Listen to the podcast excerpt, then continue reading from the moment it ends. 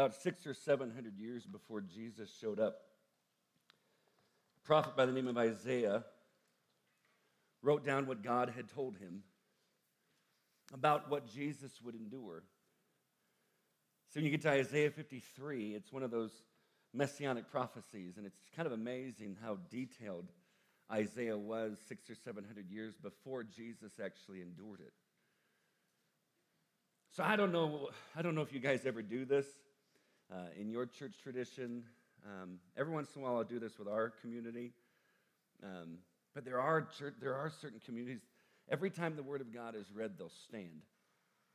And so, what I'm going to ask, and this is, I mean, there's nothing, it's not anything that's like hyper spiritual, it's just a sense of respect. And why haven't we done it all week? We don't need to do it all week. It's not a legalistic thing. But what if we did it tonight?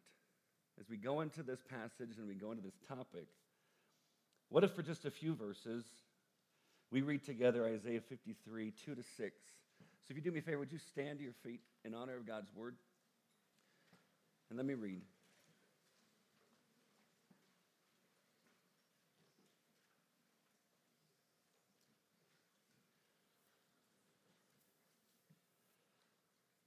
For he grew up before him like a young plant and like a root out of dry ground. He had no form or majesty that we should look at him, and no beauty that we should desire him. He was despised and rejected by men, a man of sorrows and acquainted with grief. And as one from whom men hide their faces, he was despised, and we esteemed him not. Surely he has borne our griefs and carried our sorrows, yet we esteemed him stricken, smitten by God, and afflicted. But he was pierced for our transgressions, he was crushed for our iniquities. Upon him was the chastisement that brought us peace, and with his wounds we are healed. All we like sheep have gone astray. We have turned everyone to his own way. And the Lord has laid on him the iniquity of us all. Let's pray.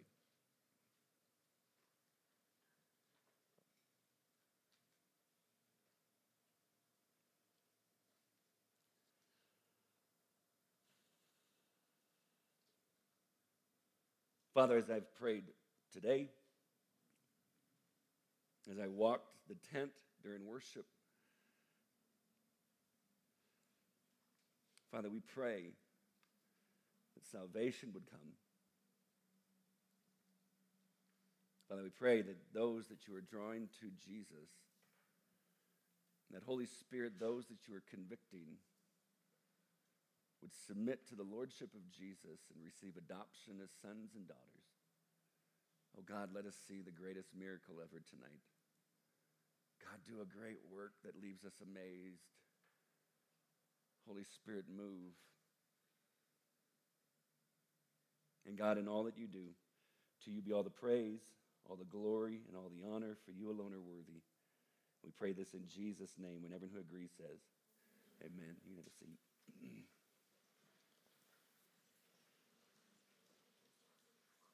See, Jesus is sitting around this table having his last supper. It's known as the Passover.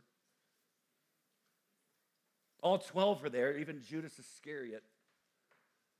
all of a sudden, in John chapter 13, Jesus puts on an apron. He takes off his outer coat, puts on an apron, and begins to wash the feet of his disciples.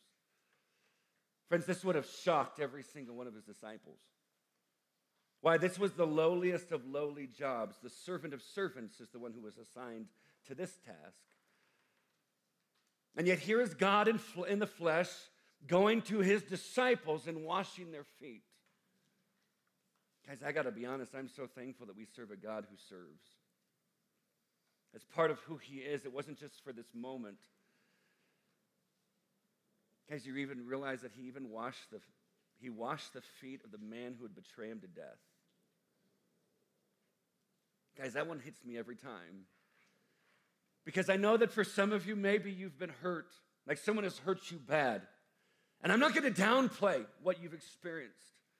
But what I'm going to ask you is this if Jesus could wash the feet of the one that would betray him to death, could you move to the place of trying, asking God, help me to forgive? Let me say, Brian, but if we sat down eye to eye, knee to knee, you would never ask me to do that. But Jesus would. And here's why Friends, I'm convinced that forgiveness is more for you than the other person. It's God's gift to you so that you don't continue to live in bitterness. When you don't forgive, bitterness will well up and well up, and it will impact every area of your life. Every relationship will be impacted by that. Forgiveness is God's gift to you to bring you to freedom. And so you may say, Brian, I can't. Then this is what you say God, I know that you want me to. I don't want to, but would you help me forgive? and you start praying for that person. I can't pray for that. You pray for that person, and you watch God start to soften you. And then remember, Jesus understands. If he forgave the one who betrayed him, he gets what you're going through. And then he shows up to Peter, and Peter goes, Nah, you're not doing it. You're not washing my feet. It's like Peter, and then Jesus says something like, I know, Peter, this doesn't make sense, but I have to do this. And Peter says, No. Guys, the first time we don't understand with Jesus, he's like, I understand this doesn't make sense. But when he explains it, hey, it has to be this way. And then you say no, Jesus then says, then you have no part with me. And he gets pretty direct with him. And then what's Peter say? I, love, I love Peter because he's, he, he speaks before he thinks. Like his mouth just goes. And he goes, Well, not just my feet, but my head, my whole body. Give me a bath.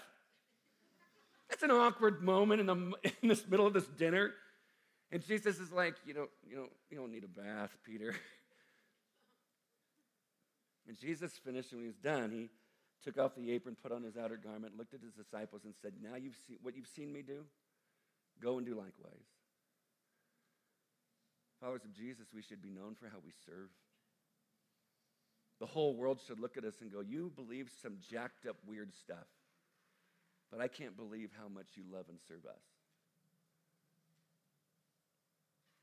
Then all of a sudden he looks at all, at all of them and says, One of you's going to betray me tonight. And it's kind of sad when all the disciples are like, Was it, is it me? Is it me? Is it me? It's like, oh my gosh, what were you all thinking? Were you all thinking you're going to do this to me? He goes, No, it's the one who dips the bread into the cup with me. And that was Judas. He was doing it right then. He says, Go do what you must do. The Bible says that Satan entered into Judas, and Judas went to find the religious leaders. Why? Because he's going to make arrangements. He knows where Jesus will be when he's by himself. The religious leaders couldn't do anything when Jesus was with a crowd because the crowd loved him. But to get him while he's alone to arrest him. And so he goes off. Jesus finishes this meal and he says, Let's go pray. And when they get to the Mount of Olives, he takes the three, Peter, James, and John, and says, Come here. But he had warned them in that room all of you will fall away. All of you are going to take off tonight. They're like, No, we're not going to do it. We're not going to do it. And then Peter, good old Peter, Peter says something like, Yeah, wait, even if all of these follow, even if all these slackers take off, I never will. Man, I would, I would go to jail. I would die with you, Jesus. And the thing is, I think he meant it in that moment. So now in the garden. Peter, James, and John are standing here, and Peter or Jesus looks at him and says, I need you to pray. The Bible says that Jesus goes about a stone's throw away, and he collapses to the ground and he begins to cry out to the Father. And at one moment in his prayer, he says, Father, take this cup from me, but not my will, your will be done. What's he talking about? Take this cup from me. Well, friends, in the Old Testament, the cup many times was the representation of the wrath of God. And so while Jesus is praying, he's saying, Father, and that word Father in the Aramaic is the word Abba. You guys know what the word Abba means? We think that means Father. And it kind of does, but it's so much more personal than that. I've never called my dad Father unless I was messing with him, like, Father, Father. I called him dad.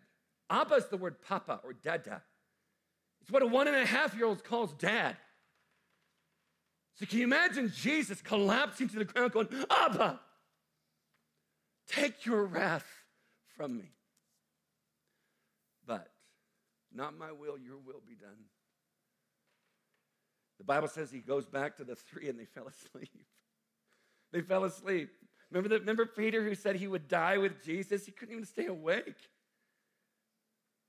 And I used to judge them for that, but it's late at night, and I don't judge them anymore. Have you ever tried to pray when it's late? You ever try to pray after you get into bed?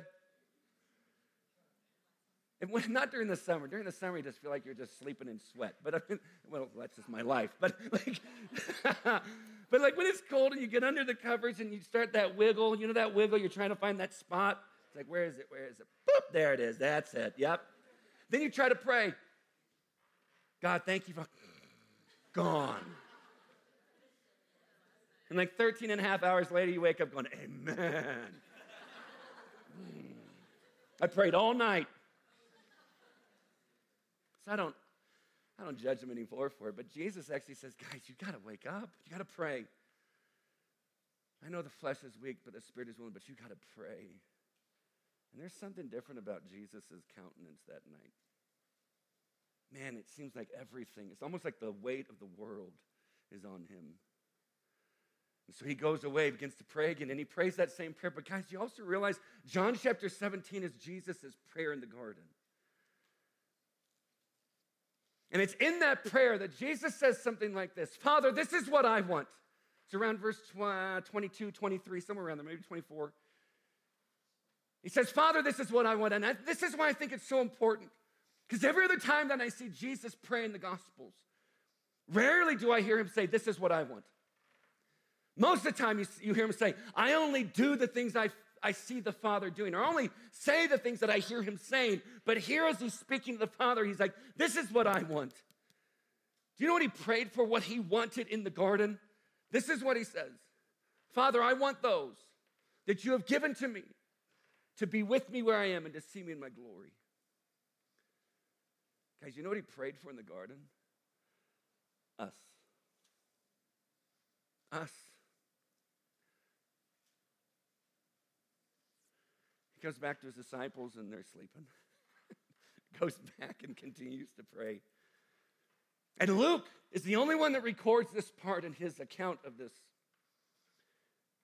He says that Jesus began to sweat drops of blood. And some people say, oh, it's just poetic license. It's just trying to show how much agony he's in. I don't think so. I think he's literally speaking. Do you realize there's this medical condition called hematidrosis? That when you are terrified of something, you have so much pressure on you, the capillaries in your forehead can burst and the blood will come out with your sweat. Jesus is terrified of what's coming. So when he prays three different times, Father, take, take this cup from me. It's like he's saying, I don't want to do it. I don't want to go to the cross. But not my will, your will be done. Why would he continue? Why would he say that last part? Because he said, I want those that you have given to me to be with me where I am and to see me in all of my glory. Guys, the writer of Hebrews words it this way. When he talks about Jesus, who we're supposed to focus on, looking to Jesus, the author and the perfecter of our faith. Guys, you realize that the, the, writer of Hebrews says he endured the cross. Why? For the joy that was set before him, he endured the cross, scorning its shame. What's the joy set before Jesus? Us. So he comes back to his disciples and they're still sleeping. So he sees, and then he sees this little mound of people coming with torch and lanterns and clubs. And, and so he kind of bumps the three, and the other disciples come toward, and Jesus wakes them up and says, Guys, get up. My betrayer's at hand. And leading that little mound of people is Judas Iscariot. Guys, I've always wondered why, why did Jesus, or why did Judas show up? Why walk in the front? Why not just like tail in the back or just say that's where he'll be and take off? I remember hearing somebody preach this. I don't remember who it was. They said when you, when, you watch, when you watch Judas, how could he be with Jesus for three years, see all the things that Jesus did, hear everything that Jesus said, and yet still be the person that would betray him to death? How could that be? And I know we could get into deep theological debates and conversations, and I'm not interested. But what if it came down to this? You'll see Judas is scared. he, at times he'll refer to him as teacher, but never as Lord. That for some of you, You've gone to church your whole life. But has Jesus ever been your Lord?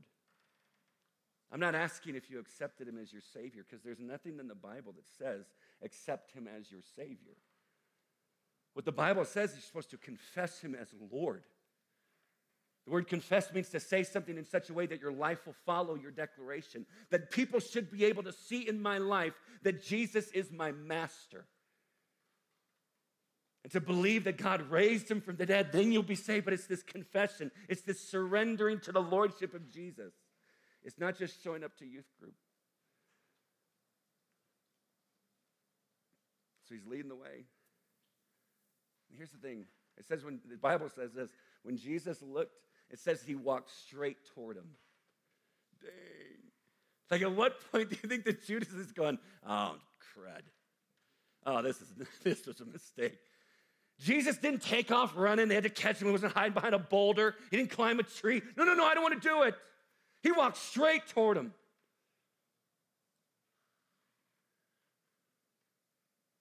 He says, Who are you looking for? After Judas came up and kissed him on the cheek, a sign of friendship actually became a sign of betrayal. Says, Who are you looking for? And they say, Jesus of Nazareth. And he says, Here I am. But the Bible says they all hit the floor, they all hit the ground. It doesn't say why, though.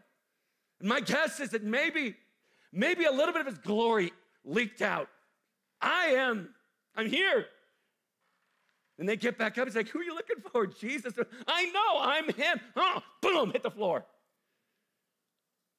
They all get up and they all kind of get closer. Then one guard puts, an, puts a hand on his shoulder, another one grabs his arm, and all of a sudden they start to bind him. And things get nuts.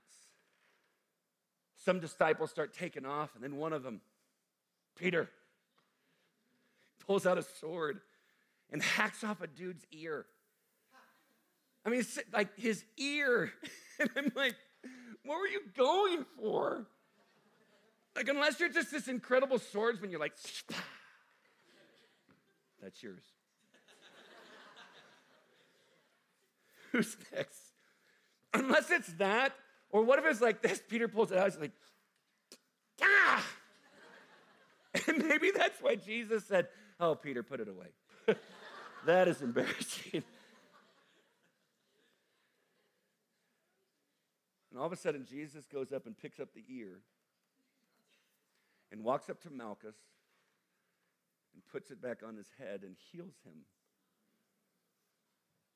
I'm going to be honest, I would have put it on backwards. I would have, like, now you can hear behind your back. It's awesome.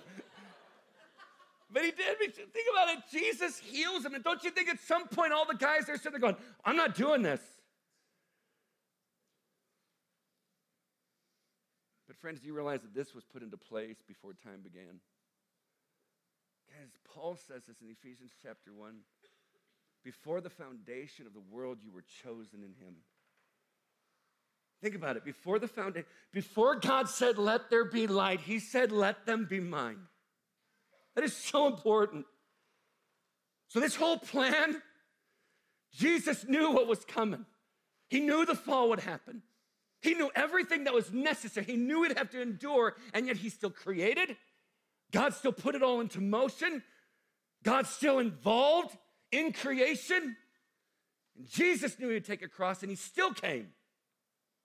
Why? Because this was the plan of God. I've been asked before, I was asked today, why would God do it?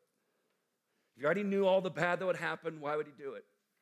What if it was to make sure that we understood how great He actually is? Guys, we can't understand the faithfulness of God if we don't go through difficult things. We can't understand the goodness of God if there's no bad. I would not understand the extent of what God's love is toward me and toward us had it not been for the cross of Jesus. What if God's existence has less to do with making sure we're comfortable by the time that we meet Him and everything to do with making sure that He's glorified? What if it's about Him? What if it's always been about Him? What if He's the main character in every story?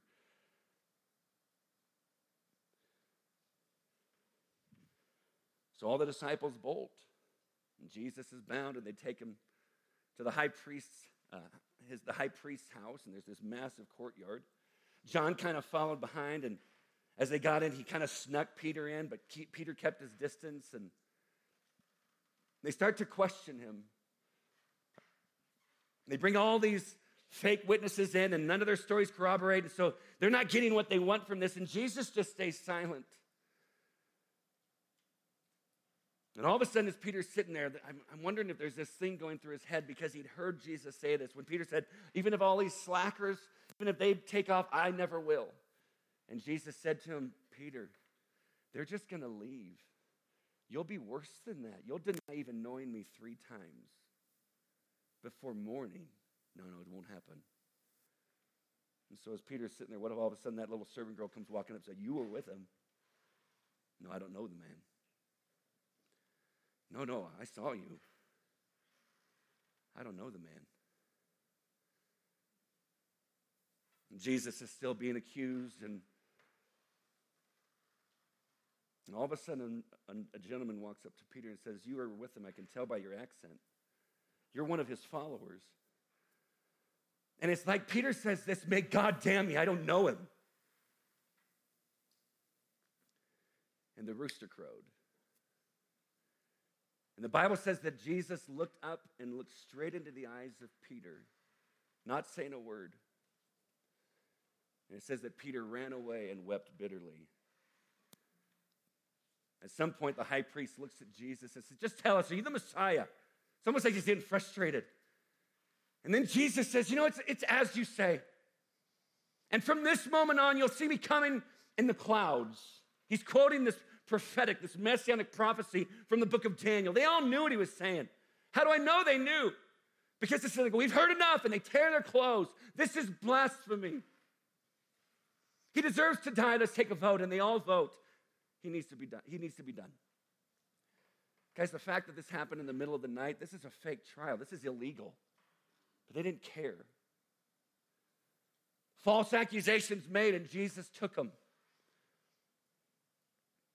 so fast forwarding, they take him to Pilate, and Pilate says, I don't want to deal with it. Send him to Herod. Goes to Herod, kind of a fake king. Herod, Herod looks and says, Hey, do some tricks. Tell me some stuff. And Jesus doesn't really much say much, and he doesn't do any tricks. Herod's like, I don't want to deal with this. Send him back to Pilate. So as Pilate's standing there and he's asking Jesus questions, Jesus isn't saying anything. The religious leaders are accusing him that this person deserves to die because in our law, this blasphemy, this is punishable by death. But there's also, this is the guy that's, he said that he's a king. So that's up against Caesar. And so as Pilate keeps talking, he's listening. And he starts having this conversation with Jesus. And when Jesus isn't saying anything, Pilate says something like this Do you not realize that I have the authority, I have the power to release you? And Jesus says something, this is my paraphrase.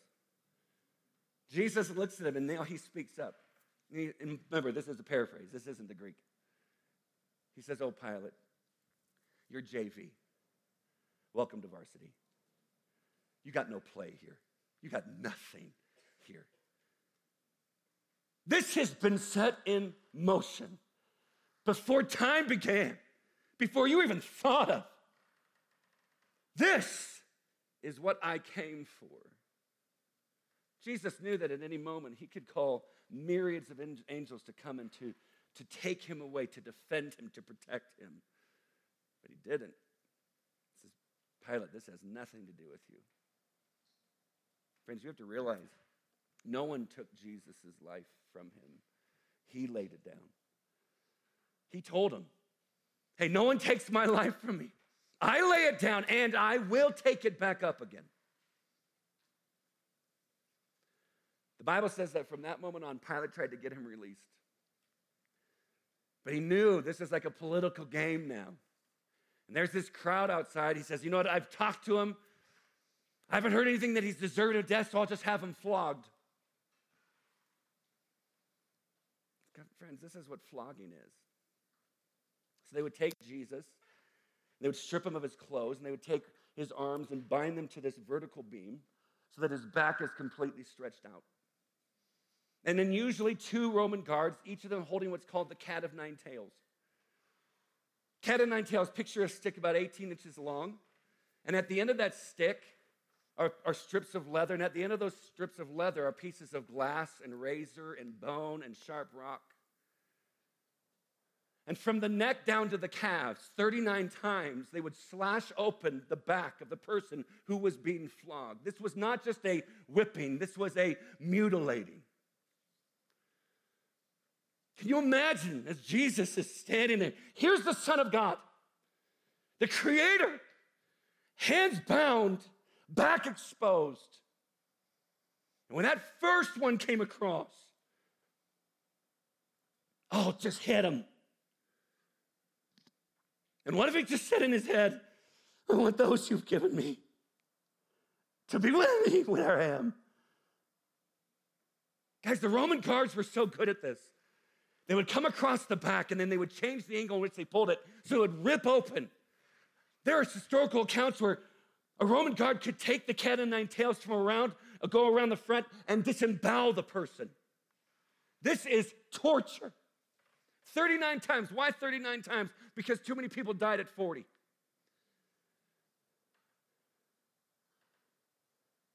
And you see why he's in the garden going, I don't want to go. And yet I still don't think that's why he sweat drops of blood. 39 times, can you imagine after he's done? And they release him, he just collapses to the ground. Guys, this is after having up all night.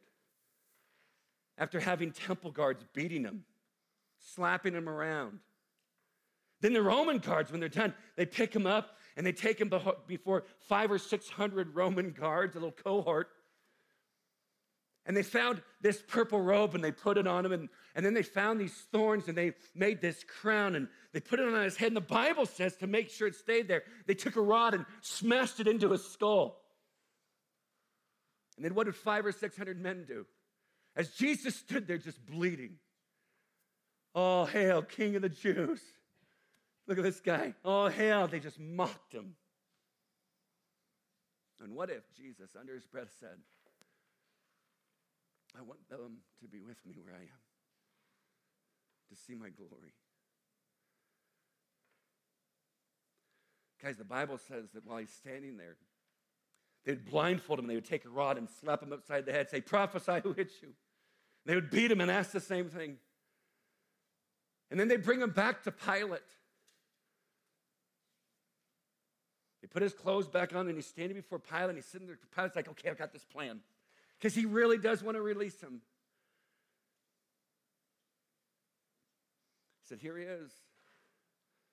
What do you want me to do with him?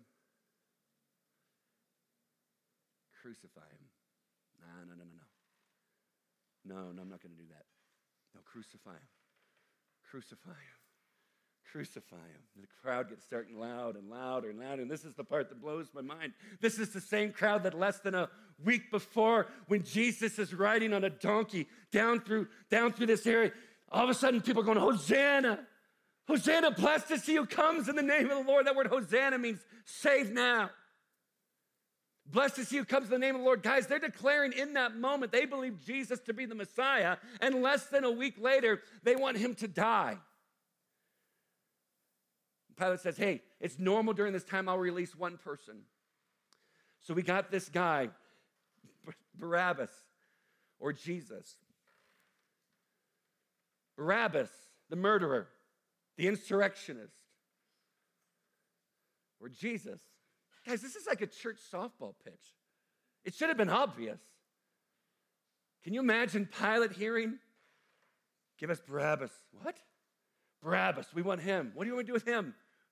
And it starts up. And it starts up and it gets loud. And Pilate knew this was all jealousy based upon what the religious leaders were feeling toward Jesus. According to the Bible, the crowd is in a frenzy. And so Pilate goes, he signs an edict, and he brings it back, and he washes his hands in front of the people, and he says, His blood is on you. Religious leaders say something like, Not just on us, but on our children as well. He had no clue. I think it was the high priest who said that. He had no clue who, who he had no clue he was speaking prophetically about the beauty of the blood of Jesus and what it does for us.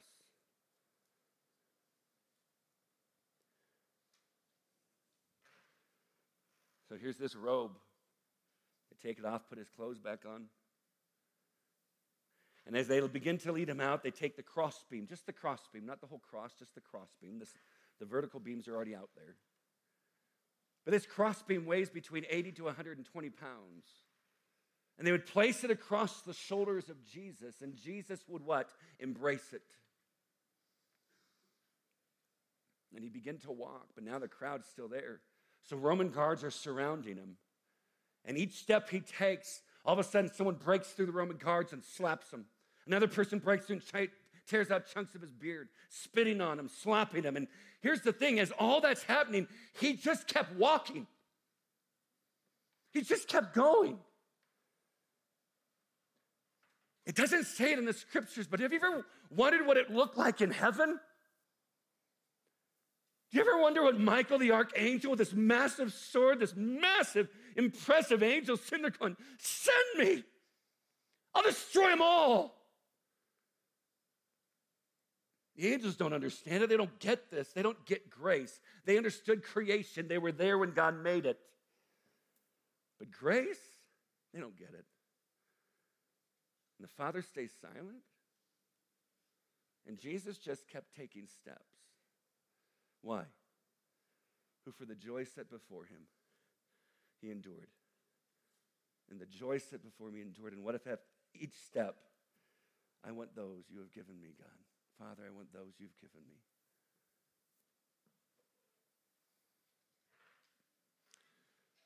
At some point, it becomes too heavy for him.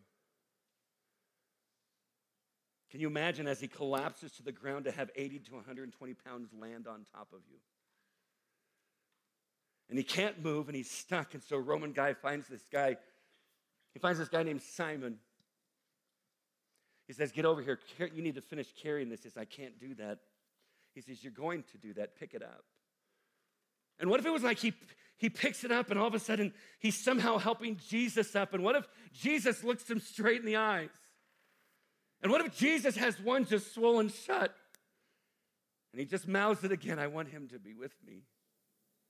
And Jesus stands up and begins to walk, and Simon's carrying the he's carrying the crossbeam. And they get to Golgotha, that's called the place of the skull. There they would take that crossbeam and attach it to the vertical beam that's on the ground. They would take Jesus and completely strip him naked to shame him in front of everyone. They would then lay him across the cross. They would take one arm, completely stretch it out as far as they could, and drive a, drive a railroad spike through the, between the two bones that are in his wrist. And you say, well, it's in his hands. Yeah, but in that culture, the forearm to the end of the fingers, that's the hand. Well, why there? Because it's a natural hook. And then they would take the other arm and completely stretch it out as far as they could. And drive a, drive a road spike through that.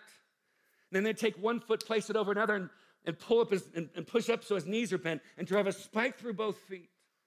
And the Bible says that Jesus prayed this Father, forgive them.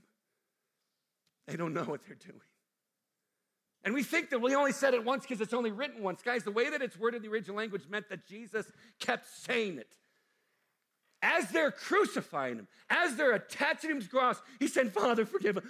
Father, forgive them. They don't know. They don't know. They don't know what they're doing.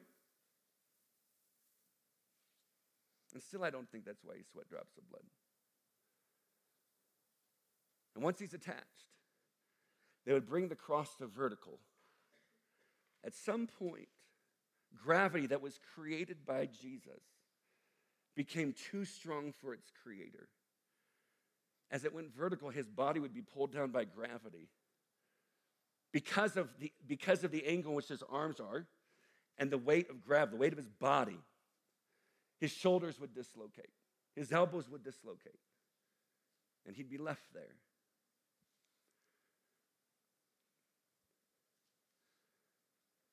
At 9 a.m., he's attached to the cross.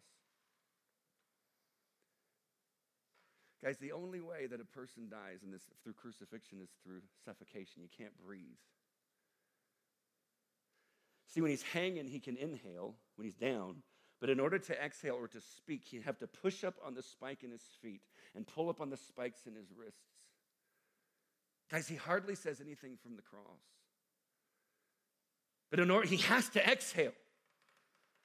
So he'd have to push up, and it wouldn't be these long breaths, it would be these short. Uh, uh, uh, uh, for six hours. He's just hanging there trying to breathe. And about noon, it says that the sky went dark like midnight. And Jesus cries out, Eloi, Eloi, lama sabachthani, which means this, my God, my God, why have you forsaken? Guys, it's the only time I've seen Jesus pray and not call God Father. Every other time he prays, he says, Father, Father. But in this moment, he says, My God, my God, why have you forsaken me? Why would he change it? Friends, this is my conviction of why he changed it, because in this moment, he says, Why have you forsaken me? It's my conviction that in this moment, Jesus was experiencing the full and complete wrath of God for every sin of the person before Jesus in that moment, of every person on the planet in that moment, and all of us to follow after. The weight of the sin on Jesus and the wrath deserving. That sin deserved all the full and complete wrath of God, and Jesus took it all. He became what the Bible says this is the propitiation, the new target of the wrath of God. That's why I think he sweat drops of blood. Because the Trinity had never experienced that. What agony did the Father experience? The Son, what agony did the Holy Spirit experience in this moment? Friends, he only made it six hours. That was kind of unheard of. There's historical accounts that people would be on a cross for oh, two weeks. And from the cross, he says these words as he's getting ready to die. After he said, My God, my God, why have you forsaken me? He says, Father, into your hands I commit my spirit. The same one he just said, My God, my God, why have you forsaken me? Now he's saying, Father, and I commit to you me. And then at some point he says, It's finished. And he dies. Friends, that phrase, it is finished, is actually a banker's term. He literally said, paid in full. It's paid for. Guys, he died. And I used, to, I used to stop there with this story just to get people feeling bad, and then I could make people make decisions because I needed my ego stroked as a preacher. Just get people to cry, and boom, there it is. Until a kid asked me one time at a camp 20 something years ago. The next day, he's like, I came forward, you see it, I did. Hey, what happened next? I'm like, Brett, why weren't you listening? And I went, oh, it's because I never told you the rest. I didn't tell you the best part. I left Jesus on the cross. I said, Oh, I'll never forget to finish the story. Friends, Jesus died on a Friday, and on Sunday, Jesus kicked death in the face and came back from the dead. How could Jesus say, It's finished? Die, say, It's done. Like, I'm going to come back. It's finished. How can he be so sure? Because it was impossible for death to hold him down. He was going to come back from the dead, and nothing was going to stop him. Friends, he came back from the dead. You know why that's so important? Because if Jesus didn't come back from the dead, that would have meant that death beat him. And if Jesus couldn't beat death, then we can't beat death, and we're all jacked. The resurrection is the pivotal moment. The most important thing that happened in all of human history was the resurrection of Christ. And that gave us victory over sin and death. And all the punishment that we deserve, Jesus took it. Why? For the joy set before him, he endured the cross, scorning its shame, and is now seated at the right hand of the Father because he's alive.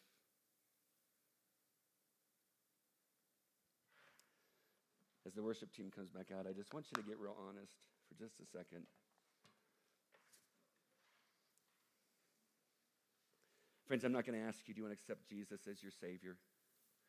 I'm not going to ask you, you want, to, you want to accept him into your life? Because you don't have one outside of Jesus. You're just living, but it's not a life. How do I know? Because Jesus said, I'm the way, the truth, and the life. So if you don't have Christ, you don't have a life.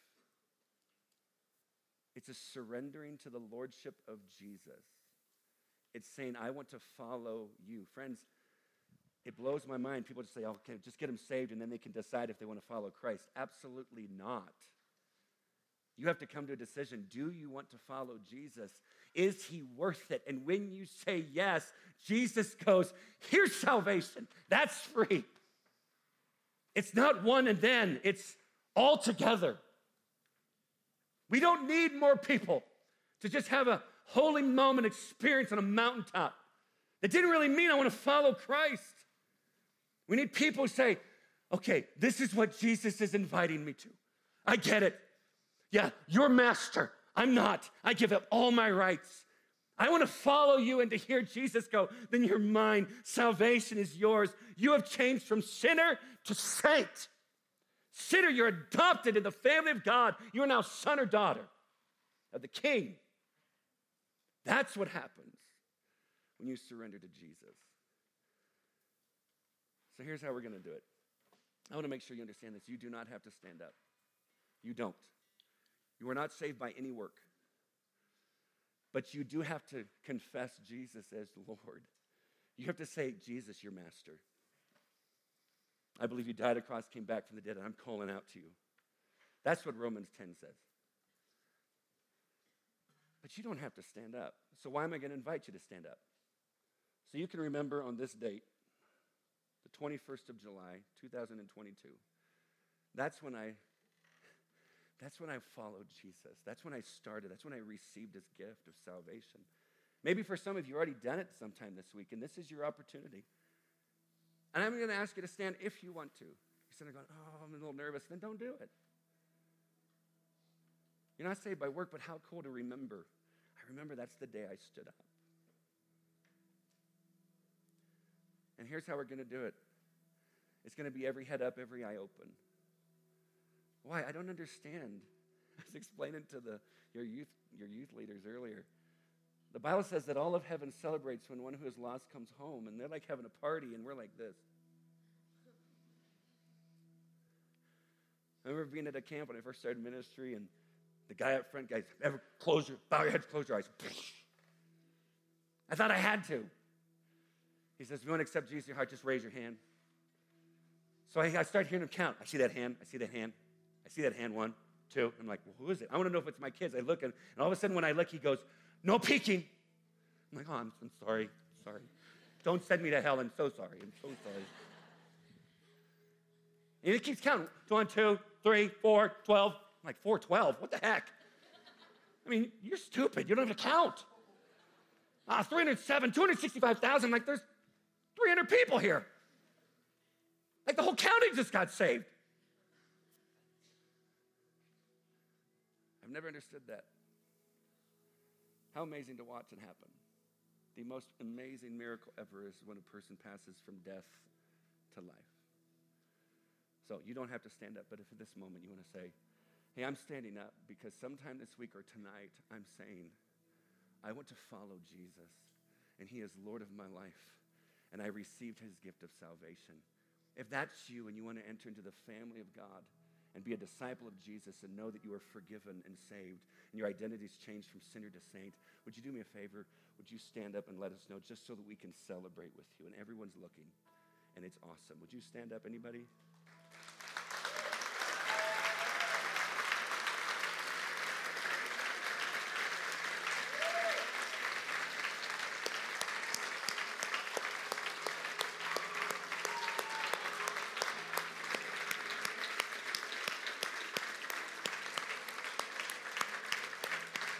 Stay standing.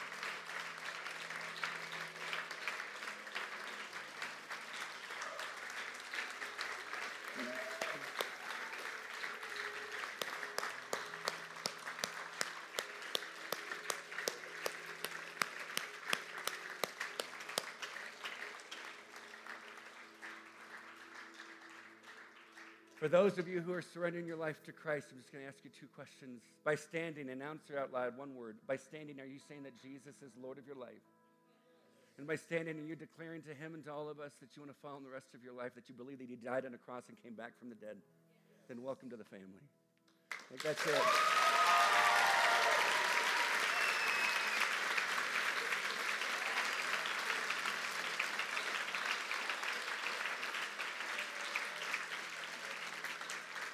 You guys can have a seat. Real quick. I'm, hang, I'm going quick. Hang there. For those of you, you got to come back. You made some profession of Jesus a while back. You don't, you're not following. You're off on your own. You got to come home. You got to come back. And you know it. The conviction of the Holy Spirit's on you. It's like this weight on your neck, and it gets heavier and heavier and heavier. Why would he do it? Because he loves you. He's coming. Hey, come home. You got to repent. You're turning away from sin. Those of you that stood, you turned from sin and you're coming to Jesus. You can't come to Christ without repenting. For some of you, you're living in sin. He's like, you got to repent and you got to come back. If that's you, with everyone watching, would you stand up? No shame. This is beautiful. Awesome. Anybody else?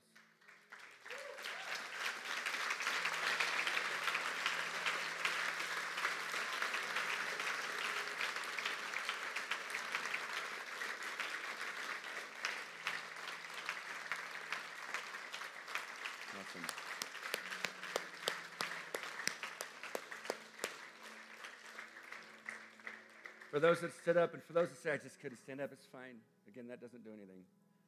For those that say, I needed to come back, welcome home. Welcome back. Welcome back. I'm so glad. Could we all stand? We're going to go back into worship. We're going to sing to Jesus real quick. But let's pray, shall we? Let's pray.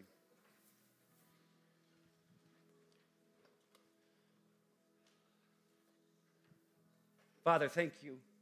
But tonight, you did what, what we asked for. We thank you that we got to witness people pass from death to life.